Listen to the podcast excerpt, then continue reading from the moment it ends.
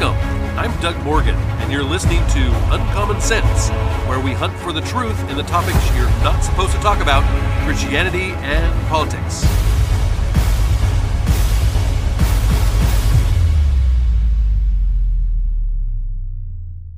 I have been on several short term mission trips on many different continents. Uh, I have been to Europe and the beautiful hills of East Slovakia. Uh, I have been eh, to um, see the, the poverty of, of northern Mexico. Um, I've even been to small villages in the East African country of Uganda. Uh, something that has not changed, no matter where on the earth that I have I have traveled, is is one thing. Uh, it is that at every location, it's always there. They, they, they show up in a big truck, and over the next little bit, it transforms into an open air movie theater. Yes, everywhere I've gone, I've seen these. These are the Jesus film trucks. And the man responsible for this is Paul Eshelman.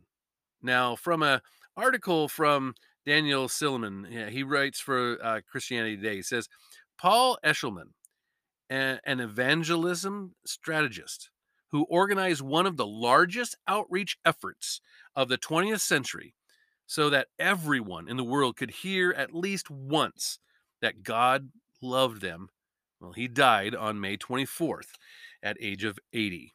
Eshelman was the director of the Jesus Film Project, producing uh, the 1979 feature for Campus Crusade for Christ, or now they, they call themselves Cru, uh, in partnership with Warner Brothers, and overseeing its translation into more than, get this, 2,000 languages that movie has been translated into. Now, Eshelman um, arranged for the film to be shown across the world, from places in rural Asia and Africa where people had never seen electric lights before to national television broadcasts in places like Peru and Cyprus and Lebanon. According to Cru, nearly 500 million people, yes, 500 million, have indicated they made a decision to accept Jesus as their Lord and Savior after seeing the film. That's crazy, isn't it? Quote, I'm driven every day to say, who hasn't had a chance to hear yet? And how can I make that possible?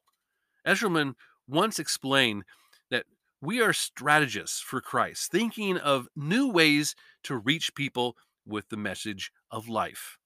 Saddleback Church founder Rick Warren uh, called Eshelman a dear friend and praised him for his global impact. Evangelist Franklin Graham said God used his life greatly. And according to Steve Sellers, uh, he's the, the, the current Cru president, he said, Paul was a champion for the cause of Christ and challenged the church to consider innovative ways to evangelize. Eshelman was born on October 23rd of 1942, and he, he's the uh, eldest son of Janet and Ira Eshelman. His father was an uh, evangelical minister who moved the family from Michigan to Florida in 1950 to launch a Christian resort. And he, he purchased 30 acres of a closed army base in um, Boca Raton uh, for $50,000. Can you imagine? Wouldn't that be cool? Uh, starting a church and a vacation community that the uh, evangelist Billy Graham dubbed Bible Town. Eshelman uh, committed his life to Christ as a boy, but growing up, he was less interested in ministry and more interested in business. He decided he wanted to become the head of an oil company or perhaps an auto, uh, auto manufacturer. Uh, Eshelman uh, went to Michigan State University, where he studied business administration, marketing, and finance. And he joined a Campus Crusade fellowship group, but wasn't particularly serious about his faith. And he later said that he only really kept going so that he could tell his mom that he was part of a Christian group, but but not to have to go to church on Sunday mornings. Things changed when a, when a girl he had uh, dated told him that he was just fooling around with God, and it was time for him to get serious or break it off. And Eshelman just got mad and told her uh, about all the time that he'd spent in church growing up. But later that night, he, he couldn't stop thinking about what she said. And he started to worry that God was hardening his heart, like he had hardened Pharaoh's in Exodus 7 through 11. Quote, I couldn't sleep, Eshelman said. I got my by my bed and I said, Lord, here's my life. And the next morning he called a campus crusade leader and he said, I'm I'm on your side now. What do you want me to do? Wow. Eshelman was was taught how to share the gospel through the the four spiritual laws and sent to uh, talk to students uh, in the fraternities. And the the second one, he spoke to um, committed his his life to Christ. And Eshelman was was convinced this was more important work than running a large company. And, and he joined Campus Crusade in 1966 and went to the University of Wisconsin at Madison. And the school was roiled by student anti war protests targeting Dow Chemical Company, which made the flammable gel the U.S. military was using in the, in the jungles of Vietnam. And in 1967, the campus became the scene of what some historians, historians say is the first university protest in the country to turn violent. Eshelman found this was a wonderful environment for doing ministry. And he said in, in, in, in one year, he organized 72 ev- evangelistic meetings in dorms, fraternities, and sororities across the campus. Quote, in the middle of all of that chaos, he said, we had people continually coming to Christ. And a few years later, he was tapped to organize a mass youth event that Billy Graham told reporters was going to be the Christian answer to Woodstock. And it would be a great Jesus rally, a, a spiritual explosion, or Explo in Dallas in, in 1972.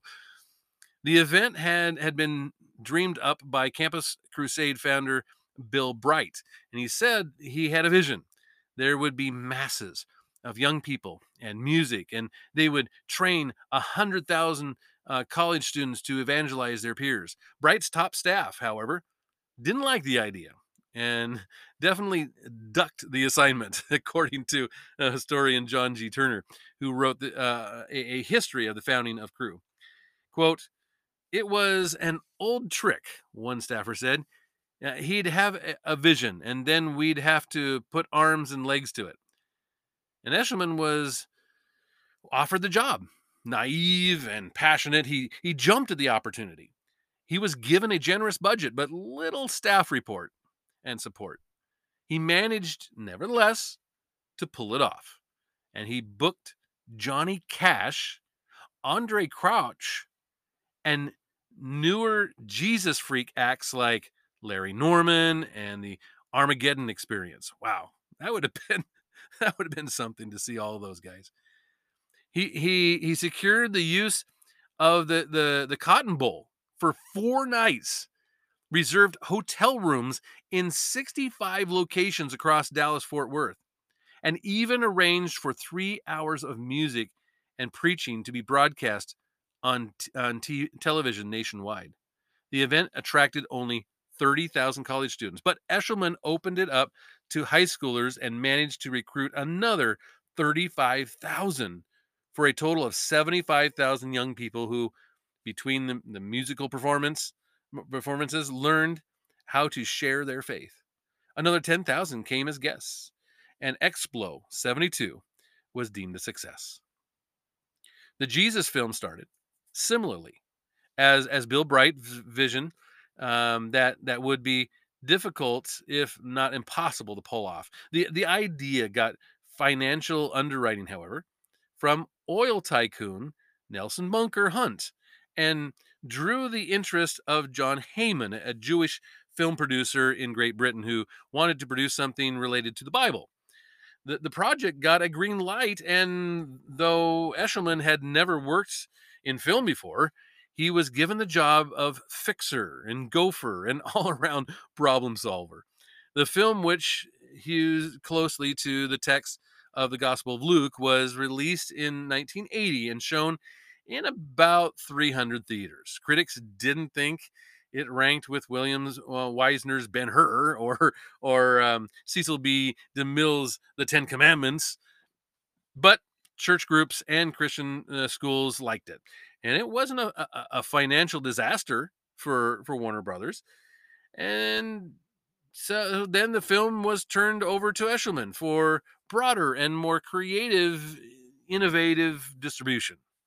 And he worked with Campus Crusade staff and translated the film into 21 languages in 18 months and connected with missionary groups around the world to show it in places where people had never seen the life of Christ on a silver screen or any other movies for that matter for about $25,000. Eshelman could could dub the film into another language and produce a, a, new print and ship the film and projection equipment to, to a, mission field, navigating uh, customs and censoring author- uh, censorship authorities in the process, and set up a showing for as many people as could gather in a field. Ten of the first showings were in India. People walked more than three miles to see the film. And by 1985, Eshelman's team had translated the film into 100 different languages. They planned to produce the film in every language with more than 100,000 speakers. They simplified and spread and, and sp- sped up the dubbing process with new technology and so- soon shipped Jesus everywhere from Estonia to Ecuador. Everywhere, the film seemed to have a powerful effect. Quote, when soldiers whipped Jesus, you could hear groaning adults cry. And and this is what what uh, Brian Hellstrom, a, a, Church of the Nazarene evangelist uh, who uh, showed the film in Africa, said. He said you could see them physically jump back at the sight of the serpent tempting Jesus. Eshelman, who oversaw a team of 300 people, occasionally got to attend a screening of the film. the experience, he said, was unforgettable. Quote, You sit on a log out under the stars, he recalls, and watch people who have never seen a film before, their first time seeing an electric light, and the person of Jesus comes on the motion picture screen you see their eyes light up. The, the cynical film executive once uh, joked uh, to uh, Eshelman that if he showed Dirty Harry instead of Jesus to people with no exposure to 20th century technology, they'd fall down and worship Clint Eastwood, and and uh, you know the vigilant cop as as the as the son of God. But Eshelman rejected the idea that the power of, Je- of the Jesus film was its medium and not its message. The the, the Maasai warrior in in in uh, Kenya might enjoy Dirty Harry, Eshelman said, but to understand that God loved him and had a wonderful plan for his life, well, he he had to see the Word made flesh right there on the screen. And by by the year uh, 2000, Eshelman's team had translated Jesus into 600 languages and could turn out a new translation in nine days. The Guinness Book of World Records recognized Jesus as the most translated film of all time. And at the same time, Eshelman had started to track all the people's groups that didn't have any Christian workers to, to help with translations. The number varied depending on on how one counted groups but he figured that hundreds of millions of people had never been engaged with a gospel message and at a nine-day gathering of 10,000 uh, evangelists in Amsterdam Eshelman and several other organ- organized a, a, a, a strategy session to coordinate efforts to reach these untargeted people. Out of that session came finishing the task, a, a network of Christian organizations committed to com- completing the, the Great Commission and, and reaching every nation. The goal, Eshelman said, was to make sure everyone in the world had the chance, at least once, to hear that Jesus loves them. They, they had waited long enough, he said. It is time for us to finish. Eshelman, he, he became the director. Um, and, and by uh, 2017, he had finished the task. Um, uh, he, uh, he said that finished the task had mobilized missionaries to 2,000 new people groups and planted 101,000 churches. Wow. Reaching every nation on earth looked like a real possibility. Quote, if I could choose any time in which to be alive, he said, this would be the time. Paul is, he's preceded by his wife, Kathy, and he is survived by his second wife, Rena, and two adult children, Jennifer and Jonathan. That's his obituary. What an obituary! Isn't that isn't that something? I mean, here you have an individual who, over the course of his life, has had such an impact on people around the world. Can you imagine what it's like for him to be in heaven now and be being introduced to every single person that's there because of his obedience. And that's what it was. He he worked hard, yes. He did all, but he was obedient to what God was calling him to do. And that is what God looks for. He looks for our obedience. And and obedience just isn't agreeing. Obedience is actually going and doing as well.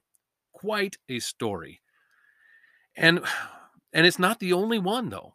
It's not the only one. Again, from Christianity Today and and, and Russell Moore, uh, you may have heard that Tim Keller passed away, and and I and I wanted to read you this from from Russell Moore. It's it's not an obituary. Um, I could have I, I could have found one for him and, and presented that to you, um, but I thought this was kind of interesting, and so uh, this is from a, a, perspective of somebody that obviously knew him, um, and he says this. He says Gandalf isn't supposed to die. that text appeared on my phone yesterday from a New York City pastor who worked closely with Tim Keller. It made me smile and cry at the same time. So many of us called him Tim Gandalf, in, in part as a tribute to his frequent J.R.R. Tolkien references, but also because he fit the image of a sage wizard guiding us hapless hobbits out of harm's way. in the in the opening chapter of the the Fellowship of the Ring, Tolkien writes that Gandalf's fame to the Shire was due mainly to his skill with fires, smokes, and lights. His real business was far more difficult and dangerous, but the Shire folk knew nothing about it. And by any measure, Tim was an impressive figure, the most significant American evangelist, apologist, and, and ev- evangelist since, since Billy Graham. Most people think immediately of his skill in the areas of preaching, and cultural analysis, and church planting strategy, and, and apologetics. All of that is true, but Tim's real business went beyond his skills and gifts. He was smart, yes, but what made him unique wasn't well intellect intellect but but wisdom. Well, wait. Let's think about this for a minute, Russell. is what he'd say. Those words from Tim kept me from more dumb decisions than I can recount. They they pre- prefaced the counsel from Tim that it kept me in my position as president of Ethics and Religious Liberty Commission, or ERLC, of the Southern Baptist Convention. In in the in the wake of my refusal to support Donald Trump as president, I I was facing significant backlash. Let's list all the people trying to drive me out that are under the age of 40, I said. Nope, I can't think of one. As a matter of fact, I'm having trouble thinking of more than four or five that are under the age of 70. Quote, that's what I'm saying, Tim said. Don't do something stupid. Four years later, after consulting uh, scores of friends, um, consulting scores of friends and counselors about whether to leave the ERLC for a new field of ministry, Tim was the one who convinced me to go. I told him the decision was really hard to make, and he said, "You've already made the decision. You you know what to do. Your mind is just fighting what your soul already knows." And when I uh, I protested that I didn't want to make a rash decision I I might regret later, Tim said, "Honestly, Russell, all of all the possible responses from anywhere in the world, do you really think even one of them will be why so soon?" I laughed, and the decision was made. With just the right joke, Gandalf helped my mind and soul align. Untold numbers of people have similar stories. Tim could call to engage us even while he was undergoing chemotherapy treatments. He sent his last text to me from a hospital room while he was nearing death. He wanted to check on a prayer request I had given to our Wednesday night book club the week before. Tim was unable to care for uh, I'm sorry, Tim was able to care for so many of us in times of trial because he didn't tell us what he wanted what what we wanted to hear. And we knew that he knew what he was talking about. His wisdom came from decades spent in the presence of Christ. His um, collative uh, closeness with the the Spirit through the Word, and and and as a result, he he, like Jesus, often did not need any testimony about mankind, for he knew what was in each person. Over the past several years, Tim and I were often in conversation with unbelievers, some curious about faith and things, and, and uh, others dismissive and hostile. I remember uh, stifling laughter when an atheist whom Tim loved and respected told a group of us that the need for tr- transcendence could now be met with um, uh, psychedelic mushrooms. I wanted Tim's. Uh, I watched as as Tim's eyebrows went up. I felt like White House Chief uh, of Staff Leo McGarry uh, on on the West Wing when uh, he saw President Jed Bartlet at the press conference put his hand in his pocket, smile, and look away. Watch this, I said to myself. In every one of those interactions, I never once saw Tim humiliate someone with arguments, even though he could easily have done so. Quote, Well, let's think about this for a minute, he said to the atheist, arguing that morality could be explained by evolutionary process alone. Tim explored this man's objections to human slavery, imagining them in the context of the cosmos with, without any tr- transcendent moral order. In so doing, he affirmed the, the righteousness of the man's moral uh, intuitions, uh, while simultaneously showing how his theory couldn't bear the weight of those same intuitions. Once again, he showed where the mind and the soul, or the mind of the conscious and the conscious, were at odds and pointed to a better way.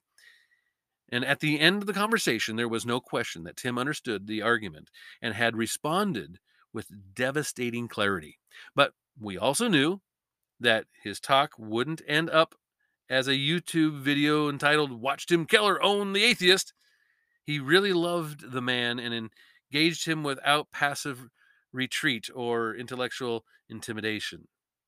When I uh, invited Tim to uh, guest speak in the uh, Institute of Politics class I taught at the University of, of Chicago, most of the students were disconnected from people of faith and didn't know who he even was. David Axelrod, the director of the program at the time, said, These kids have highly tuned BS detectors. And it's almost like you could hear the, the shields come down three minutes after he started talking. Many of them realized wait, this pastor is as smart or even smarter than we are. And he's not the least bit embarrassed about Christian orthodoxy or biblical authority. That wisdom freed him from personal ego, too. Sometimes he would call and say, something along the lines of, "Well, I just wanted to check in on the um, on, on the others, uh, the uh, complementarians and the Marxists and uh, social justice warriors. I'm I'm I, I'm seeing on YouTube." And then he would reference a video from the uh, you know Theo brother uh, Theo Bros from uh, Confederate Blood and Rage or or whatever. I I wouldn't in a thousand years even know about that video. I said, why on earth do you?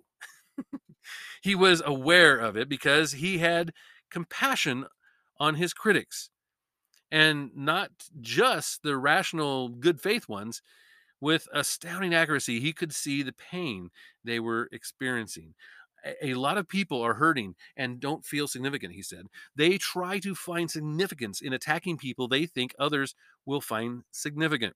When he saw those critics and others coming after him, he didn't feel attacked. He saw it as a prayer request and and and prayed accordingly.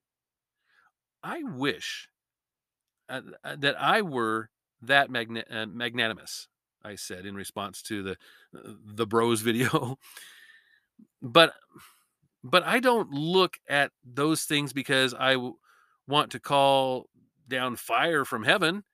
And he responded with a smile. He said, Well, I guess we all have a little, you know, bros side to us, don't we? Ouch. Tim's wisdom wasn't just about feet about, about treating people well. He would almost align the task of of um, assign the task of, of tracking people who needed support even before they knew they needed it. For example, the Anglican priest uh, T- Tish Harrison Warren started writing a weekly column for the New York Times, and he said, She's going to be great. She, she's she's uh, such a good writer. In that venue, though, no matter what she writes, she's probably getting a lot of criticism. She can handle it, but it's never fun. And we need to encourage her when that happens. In in those and other similar moments, he showed more than than intellect. He uh, exhibited wisdom through compassion, maturity, grounding, solidarity, and and good intuition. The pastor who texts me, Gandalf is not supposed to die. Well, he knew Tim wouldn't live forever, but that, but but that he meant he was he was trouble imagining a world without Tim's voice of calm, steady, and joyous counsel. Gandalf once said to Frodo, Goodbye now. Take care of yourself. Look out for me, especially at unlikely times. The next time we see Tim Keller will be at the consummation of all things in Christ. On that day, Tim won't have to talk any of us out of stupid decisions he won't have to give any of us a reason for God. But I like to think he'll say to C.S. Lewis or Herman uh, Bavinck uh, or one of the countless skeptics that he led to Christ.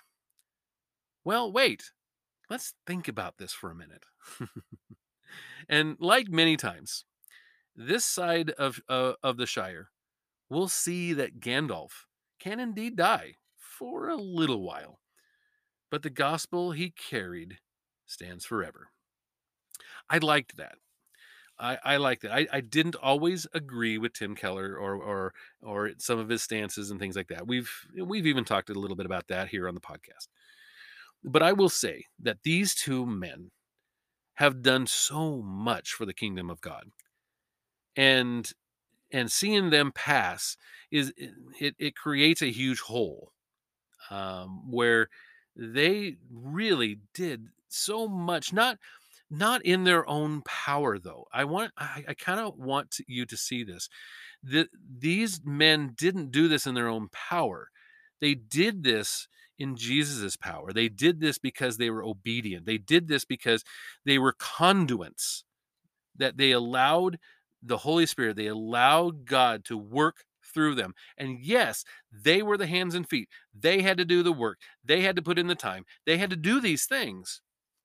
But they allowed God to work through them in order to do them. And it'll be interesting to see who who picks up where these two gentlemen have, have left off. And I wanted to bring it to you, and I wanted you to see two great men and how they did wonderful things for the kingdom of God. And you may you may have your thoughts, you may have even had your encounters. I would love to hear them, and you can always uh, do that by uh, by sending me a, a just a, a, drop me a note at uncommonsensepodcast.com. Thank you very much for listening. This podcast is a production of Morganite Communications.